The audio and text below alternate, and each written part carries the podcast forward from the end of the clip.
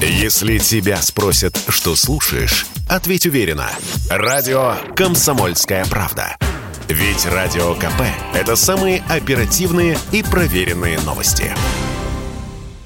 Российские фармацевтические компании столкнулись с нехваткой импортного сырья. Запасов для производства лекарственных препаратов есть на полгода. Все из-за серьезного нарушения цепочек поставок, рассказал Радио КП директор по развитию компании RNC «Фарма» Николай Беспалов. Запасы на складах компаний-производителей, они, как правило, не превышают полугодовой потребности. Я надеюсь, что поставки не прекратятся. У нас основные страны-поставщики – это Китай и Индия. Сейчас есть определенные проблемы с логистикой, но я думаю, что они в ближайшие недели, ну, может быть, максимум в пределах месяца будут решены, и поставки должны возобновиться. Так что я надеюсь, что нам не придется прямо уже совсем расходовать этот запас под ноль. Если говорить о тех успехах, которые сделаны, определенные подвижки есть в этом отношении. Существует сейчас собственное полностью независимое производство инсулина, в том числе производства сырья. Поэтому без каких-то критически важных позиций система здравоохранения не должна остаться ни при каком раскладе. Но другое дело, что здесь всегда есть э, куда, так сказать, развиваться, куда расти. И с точки зрения возможности импортозамещения было много сделано, но, конечно, сделано недостаточно, чтобы полностью закрывать все критически важные позиции.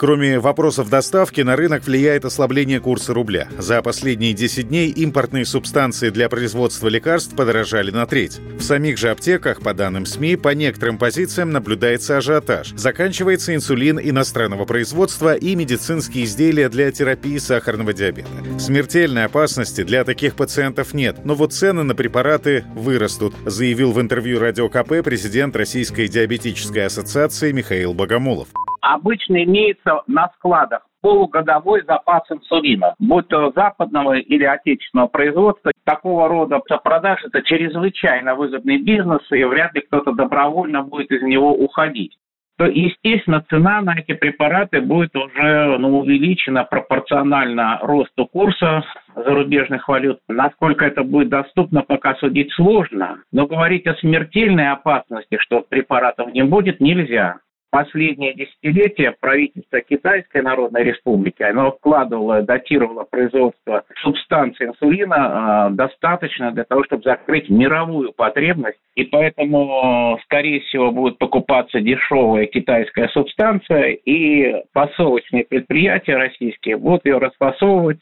и будут поставлять для государственных закупок. В свою очередь, уполномоченный по правам предпринимателей Борис Титов в эфире Радио КП заявил, что отечественные фармпроизводители все еще сильно зависят от импорта.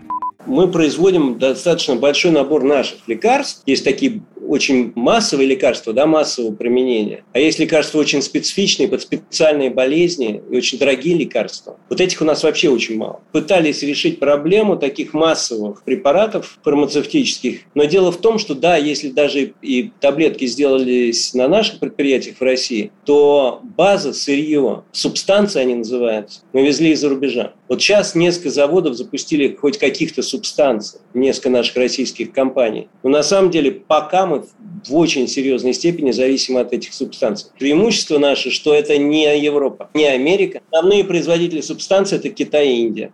В Министерстве промышленности и торговли России заверили, что запас готовых препаратов из перечня жизненно необходимых и важнейших лекарств, а также сырья для их производства составляет до года. Кроме того, по большинству препаратов запасов на четверть больше, чем было продано в году минувшем. В министерстве говорят, что совместно с Минтрансом работают над решением логистических проблем во всех сферах, и фармотрасль среди них в приоритете.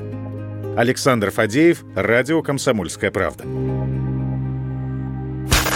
Если тебя спросят, что слушаешь, ответь уверенно. Радио «Комсомольская правда».